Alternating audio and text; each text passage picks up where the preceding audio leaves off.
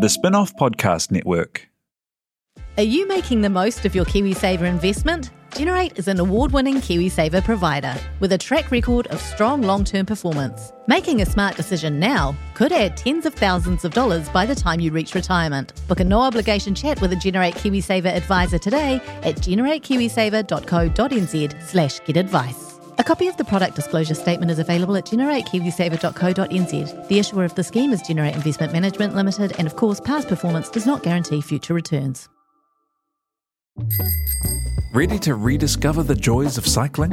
With over 300 kilometres of cycle paths across Tāmaki Makaurau, jumping on your bike and going for a ride is such a fun way to discover the city from a different perspective. Cycling is getting more and more popular across Auckland, so now's a great time to join the hype and give cycling a go. Head to at.govt/cycling to find your nearest cycleway today.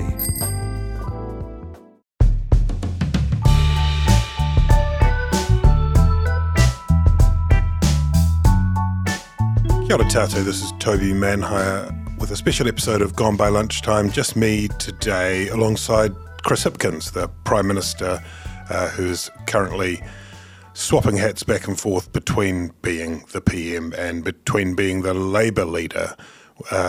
What is it? On Monday, I think it'll be 2 months until Election Day, so things are really gearing up. Chris Hipkins came into the studio on Tuesday, August the 8th, and we had a pretty wide-ranging conversation, I guess. I was kind of interested to know whether or not there was going to be a shift in gears in the campaign. We talked a bit about his, I guess, political biography, going all the way back to Victoria University of Wellington, where he was the Student Association President, where he was arrested, protesting at Parliament. And I wanted to know as well whether or not he would be offering, apart from the prose of governing, some poetry in the campaign. A big thank you to Spin-Off members who make this podcast possible, and thanks also to Tiahe Butler, who has made it sound so crisp. Here's our conversation. Kia ora, Prime Minister. G'day. Thanks for coming up. Now you're here, you're going to tell us what your tax policy is. Yeah, very nice try. I know everybody's waiting, but look, we're putting the final touches on it now. We will be announcing it within the next week or two. We've gone down because it's been the next few weeks for a while, and I'm trying to sort of next few weeks for at least a few weeks. Yeah, quite soon. Yeah, that will be quite soon. Okay. Yeah. Hey, on the weekend, Willie Jackson, your colleague, said we should be 10 to 15% behind, but we're right in the race. Do you think he's right about that on both parts? Well, I'm not sure whether you would whether it's necessarily a fair conclusion, the first part of it, but we're certainly right in the race. I think when you look at the difficult times that we've had over the last 18 months or so, starting with the exit from the COVID-19 strategy, you know, the exit from elimination of COVID-19 to borders reopened, life back to normal, that was always going to be a bit of a bumpy journey. And then you add to that the global inflationary pressure that the country's experienced, add to that the effects of the cyclone. It's sort of, but there's a lot that's been going on that's been putting people under pressure and that's been just disrupting things. And so as a result, you know, I think it's natural to expect that the government of the day is going to wear a bit of, you know, criticism and a bit of flack for that. You omitted to mention some other things that have happened in there too in relation to the governing party. And when I think about your time, when you know, you're not yet 7 months into this job, probably feels like a lot longer than that to you, I don't know. But when I think about those 7 months, I kind of have this image in my head of you in one of those like inflatable boats. You know, you remember those orange ones, the Explorer 200s? Do you remember those ones? I remember that. I know the boats that you're talking to. I'm not sure where the metaphor's going, but yeah. Well, let's put it on the Hutt River just to localise it for you.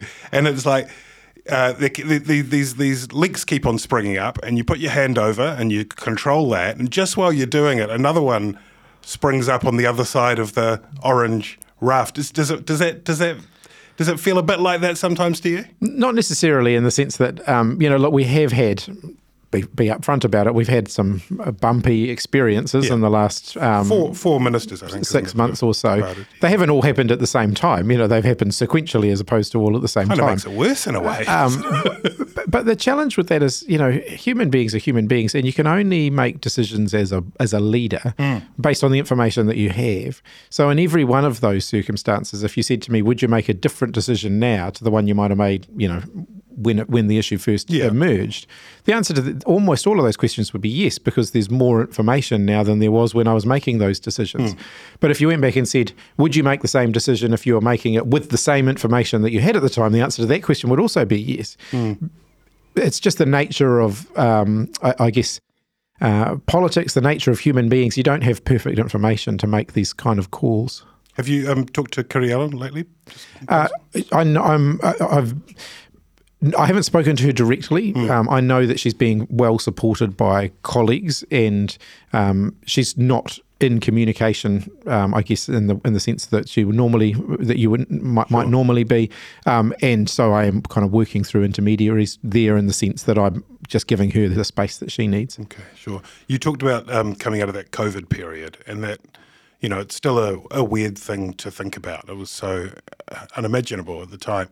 There's this sense to me, and a few other people have expressed it too, of COVID having kind of warped the space-time continuum in some sense. It kind of like concertinaed the time, and that's one of the reasons why I think it feels a bit like the third term. I don't say that in a pejorative sense necessarily, but do you feel any of that?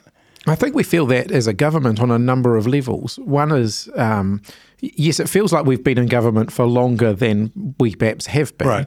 And that is because I think people have seen a lot more of us than they would normally see of any government. So during that COVID-19 period, we were very, very present in people's lives. You know, we were on a day-to-day basis. People were tuning in to find out what it was that we were asking them to do that day.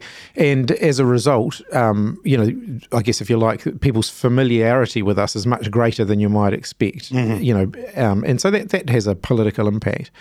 But the other thing, I guess, which I have had plenty of opportunity to reflect on as a minister in the current government, the sorts of progress that you might have expected to make on an issue or any given issue, you could pick almost any of them, after 6 years in government, we haven't been able to do that. Now, some of that, we've made some mistakes. You know, we should always admit when we've got things wrong. But a lot of that has just been that we haven't been able to make the sort of progress we want because we've been dealing with something else. So as Minister of Education, I set out a really ambitious reform program for our schools system in particular. And it involved rewriting the curriculum, changing the NCEA, doing a whole lot of quite, you know, future-focused reforms. And in reality, for sort of 3 of the last 6 years, the school sector has basically been saying, we're just not in a position to absorb reform. Sure. Our focus on a day-to-day basis is just keeping kids learning during these extraordinary times that we live in. And so we haven't made the sort of, you know, we haven't had the momentum and that we would have expected to have. So in that area, for example, I would say it feels like we've had 3 years in government, not 6, because actually 3 of our 6 years we were just dealing with keeping the system ticking over on a daily basis. So you've got the worst of both worlds in some sense. People, you're overexposed. People think they've seen you for 9 years, but you've only managed to get 3 years worth of delivery. Yeah, certainly. In some areas, we do kind of feel like we're just at the end of a first term rather than a second term, because such a large chunk of time was taken up with dealing with COVID. Now, the first time I encountered you, you were a bushy-tailed young student. You got arrested during that parliamentary protest, which ended up being a long-lasting and important part of your life, I think.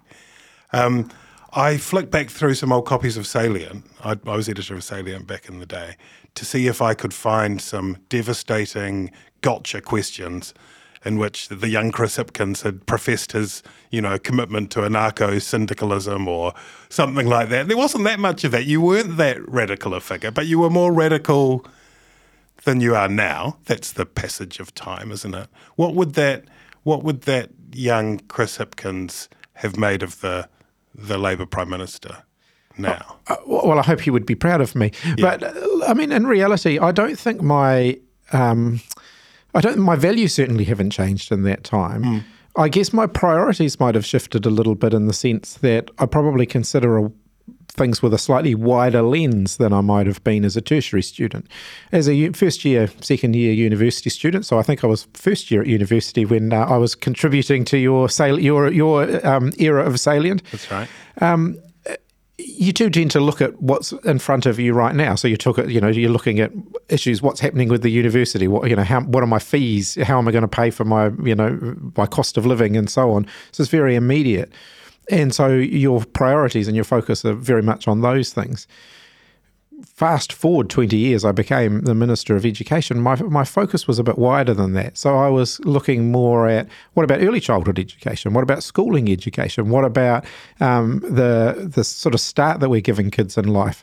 And as a result, yep, I still have the same values. I still have the same kind of objectives in politics, but I've actually got a slightly different way of looking at it. So actually, if you want greater equity in tertiary education outcomes, for example, you start that before kids are born. You don't start that when they walk through the gate of the university, because actually a lot of those kids that we're talking about would never make it through the gate in the first place.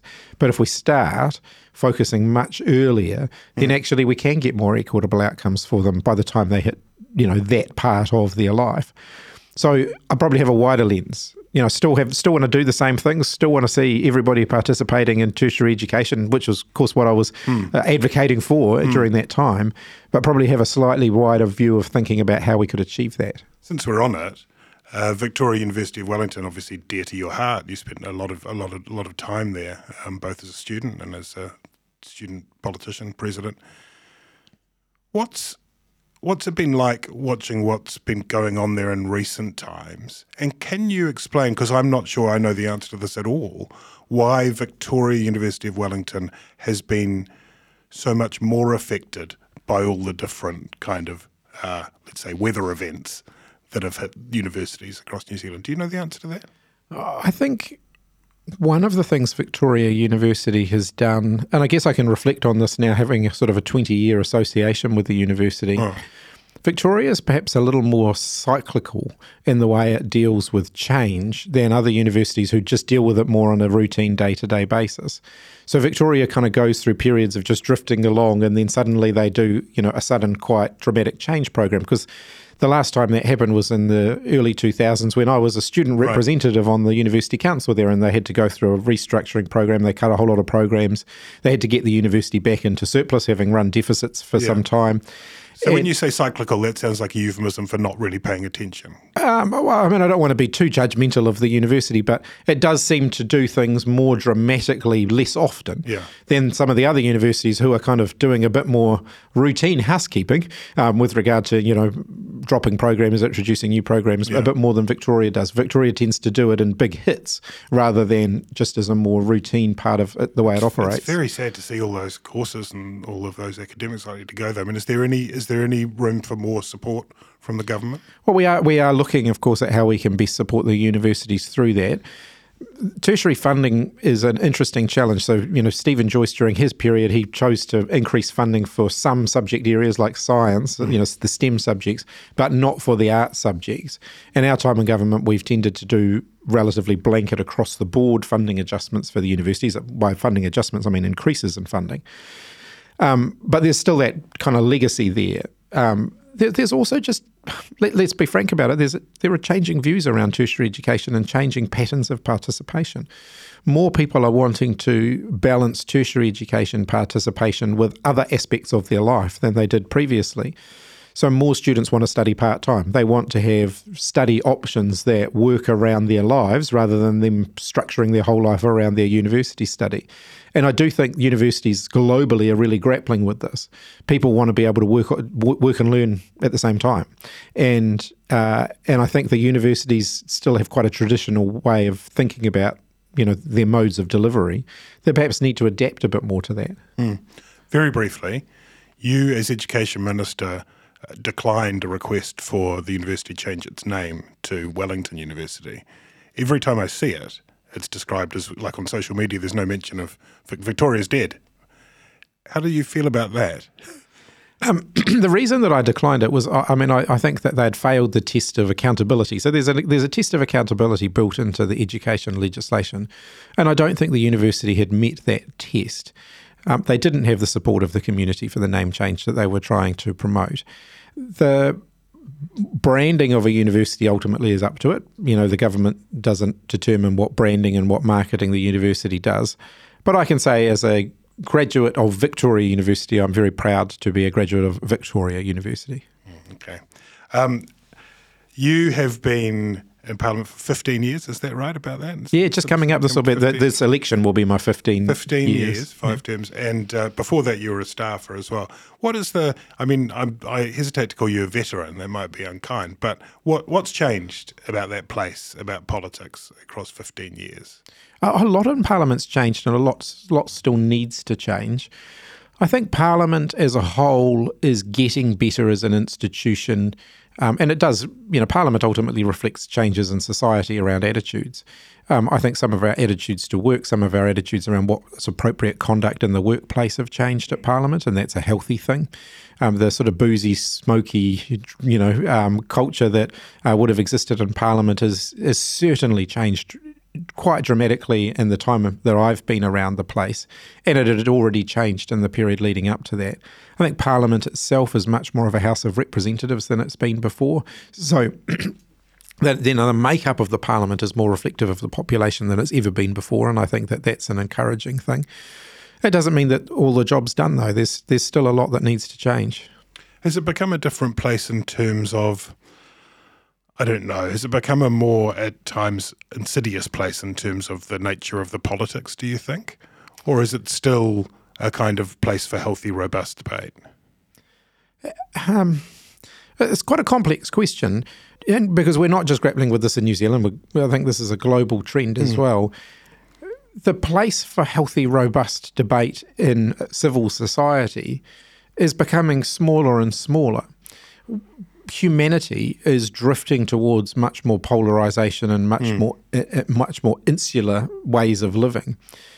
People tend to congregate in groups of people who reinforce their existing prejudices and biases, and away from living in environments where they're being challenged in their views and they're being exposed to different perspectives. And I do worry that Parliament as an institution will reflect that more. And I think that that's going to be a challenge for the Parliament because, inherent in New Zealanders' decision to vote for MMP, for example, I think was an instruction to our elected representatives that we do want to see more debate, we do want to see more striving for compromise, and we do want to see a little bit more stability in government policy making so we're not lurching from one extreme to the other. And I think that in the current environment we're in, where polarisation is becoming more and more of a problem, that's going to be more and more difficult. If there's one reflection I would have on the more than 20 years I've been in politics now, in terms of my own views on the world, I've become much more or much less binary in my thinking. You know, as you're a younger person, you tend to think in terms of good and bad and black and white and right and wrong. And then as you go through your adult life, and certainly in the time I've been in politics, there's never a single answer to a question. There's always multiple different answers and multiple different options. And I've become a lot more open to just acknowledging that. I mean, the polarisation you talk about and some of the invective and some of the ugliest parts of that were experienced by your predecessor quite intensely. I mean, there were periods last year going around the country where Jacinda Ardern would experience some pretty awful, harassment is what it was really. Has that lifted a bit now? What's your experience been in recent times? I still think women in politics get a far rougher deal than men in politics do. I still think people from different ethnic backgrounds get a far harder time in politics than people from a Pākehā European background get. And I think we need to keep working on that. And again, I think the polarisation that we see in the way people kind of live their lives now contributes to that. It emboldens people in a way that that we've not seen people in New Zealand emboldened in the past. And I do think that that's something that we need to be open and upfront about. Some of the behaviour that Jacinda was subjected to as Prime Minister was just downright disgusting.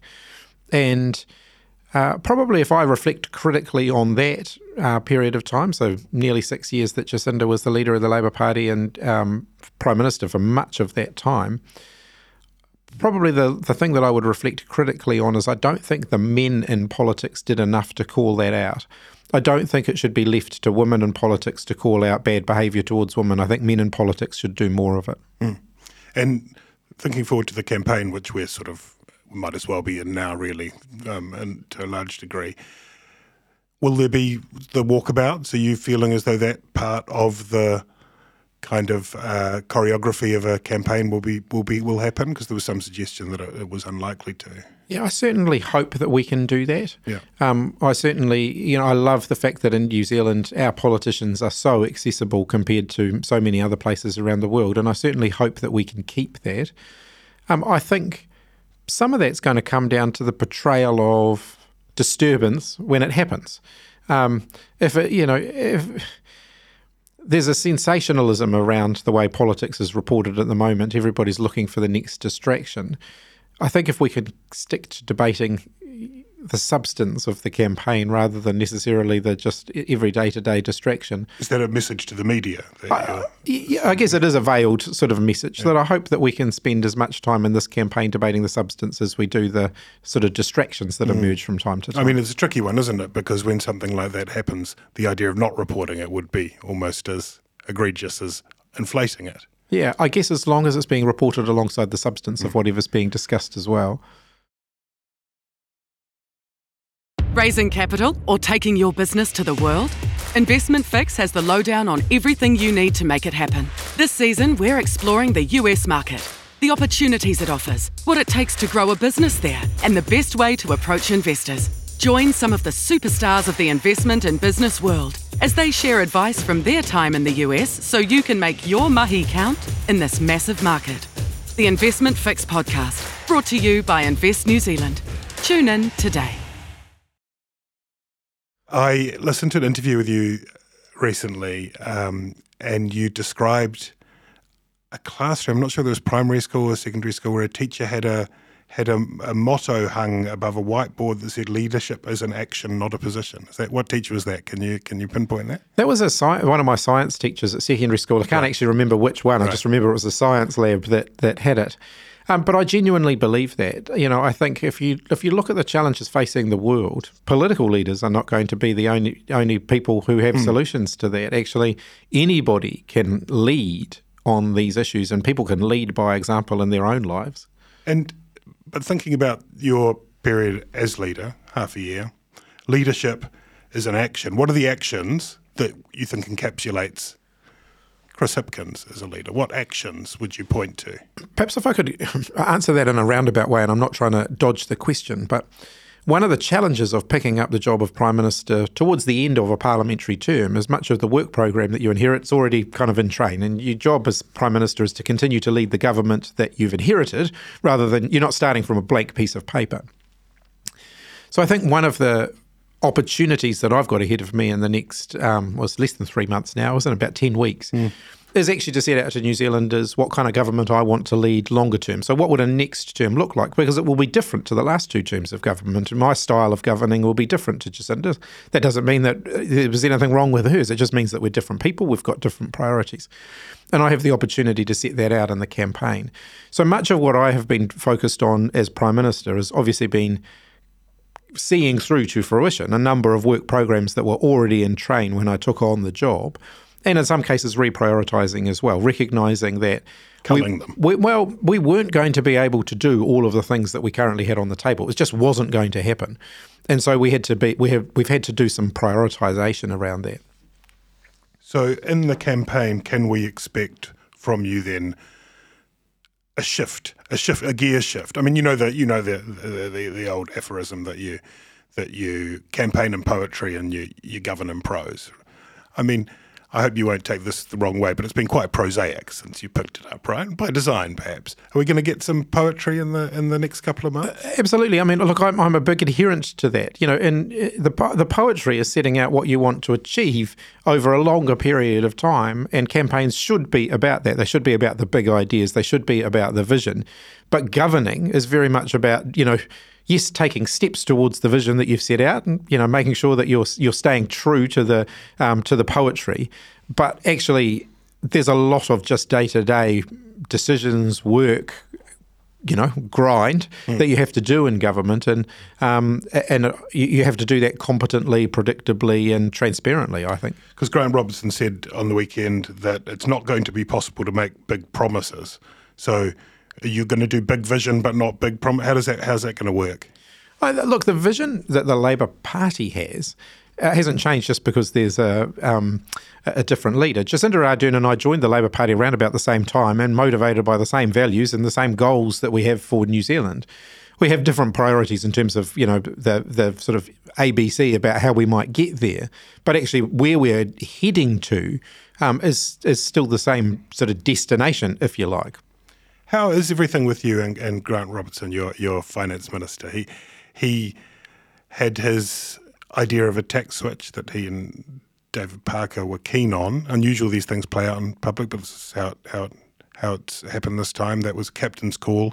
And then more recently we've got the boondoggle tangle. Are you guys... are there tensions there? No, none at all. No, no, must have been some tense conversations.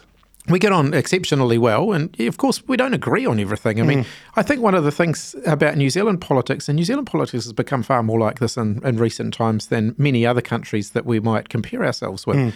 The idea that any kind of disagreement somehow means dissent or disunity is just rubbish. I mean, I go, I love UK politics. And in the UK politics, it's not unusual for members of the same party to be having quite heated debates in the Chamber of Parliament. Yeah. Whereas in New Zealand, there's this idea that, you know, we only have, you know, six views to be represented in the House, and those are the six views of the six different parties that we have. I think we're doing democracy a bit of a disservice in that regard. When it comes to the wealth tax, and I'll be, you know, upfront about that, when I took over the leadership, that work was underway.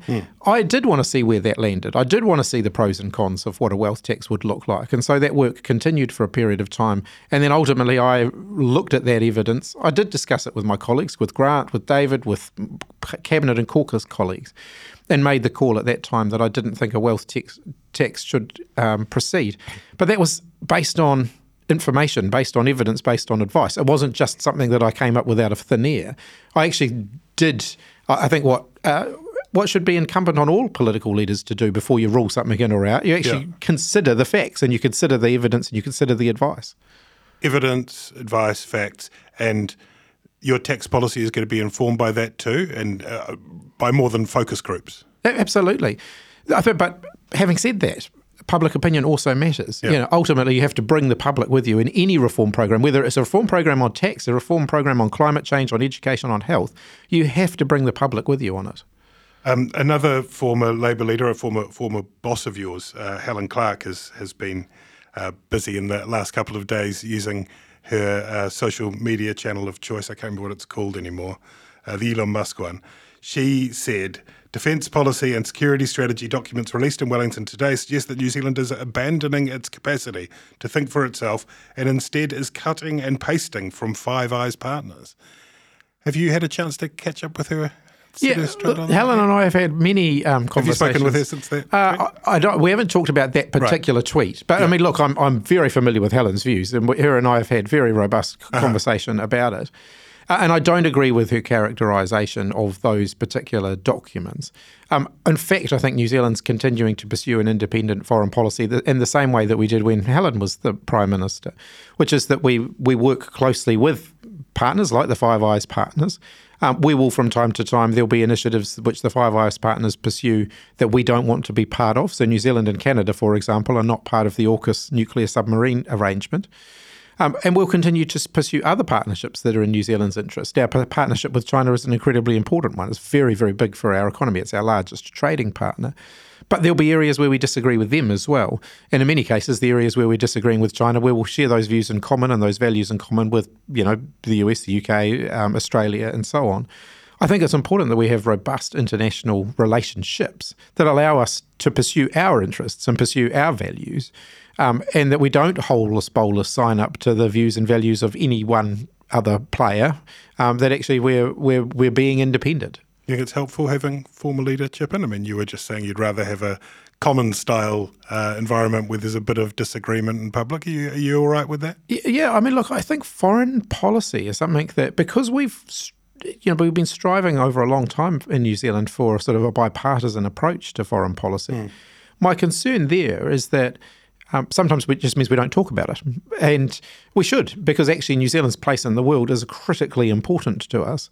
So the idea that we've got different people with a perspective and with a depth of international knowledge, as Helen Clark does, as John Key does, as others do, out in the public domain talking about these issues can only be healthy for New Zealand's democracy. So I don't always agree with Helen, and the fact that I can say that and that she can say that, I think actually reflects that New Zealand's democratic system is in good shape, and that our values are consistent. It just means we might have some disagreement about, the challenge immediately in front of us. Mm.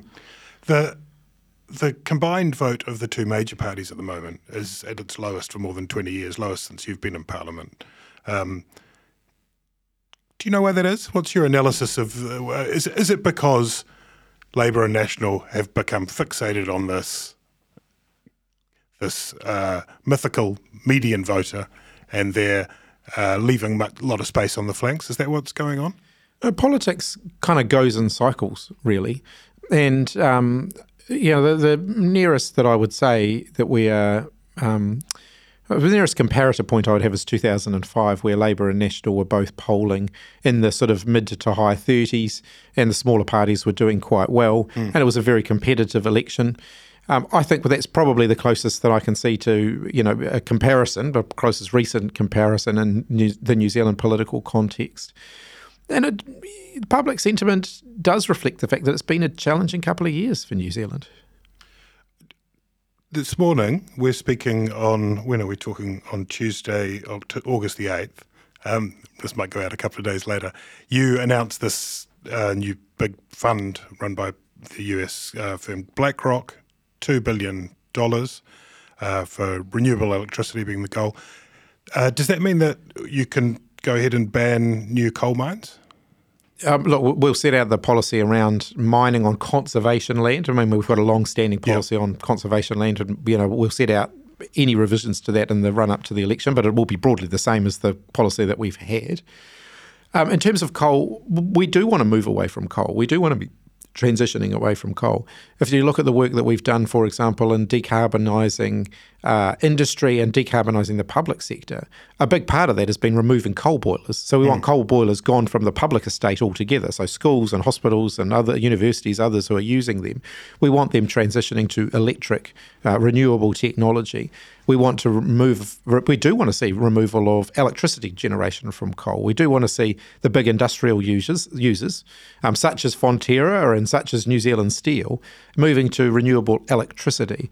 And so the announcement that we made today around getting private equity investment into renewable electricity generation and renewable energy use in New Zealand is actually a really significant step on the path to achieve that. If you think about our electricity generation at the moment, it relies a lot on private sector investment in order to continue to expand and grow.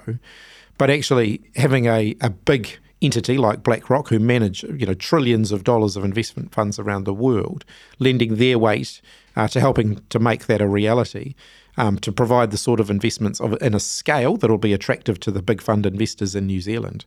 That can only be good for our renewable energy transition. I've got to let you go in a second. You've got lots of gas in the tank for the campaign. I'm not going to bother asking you that. The debates. Are you targeting the debates? Do you sense that they're going to be more important than they sometimes are this time around? Quite possibly. I mean, I tend to think, though, it's a really interesting idea, but in the modern media world, every public statement that you make has the potential to have as big a reach, if not a bigger reach, to what you might get from a leaders' debate. And that is different to the way the world used to operate. So a passing comment you make in a public meeting that someone films on their phone, depending on what it is that you say, could actually end up reaching a massive audience in a very short space of time. So yes, leaders' debates are, of course, critically important because in some cases they're an opportunity to tease out ideas a little bit more.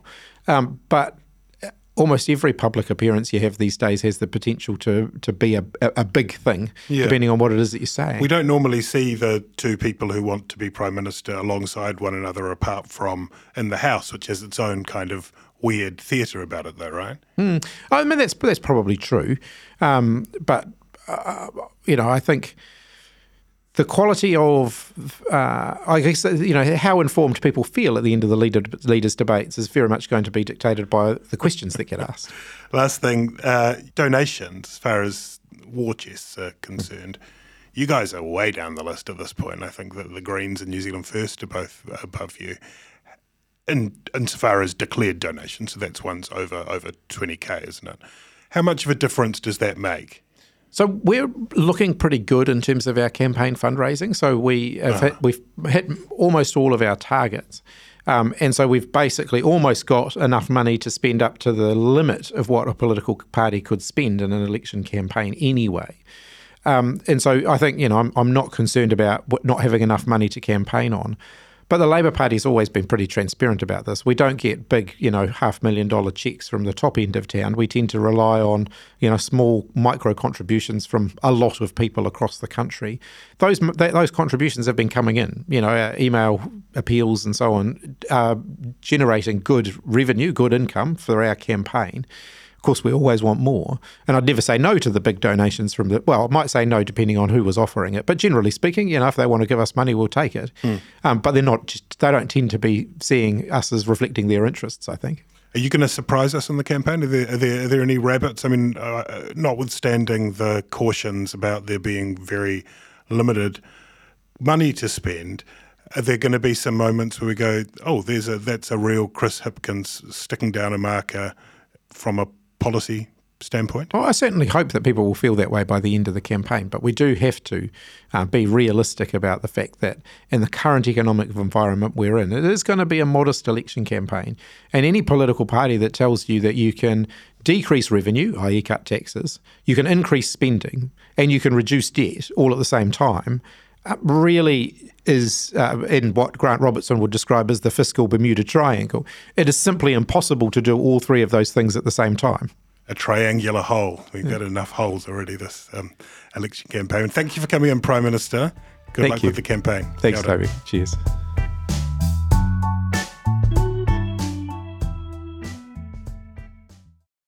Kia ora e te iwi. Tiahe Butler here, podcast manager at the Spin-Off.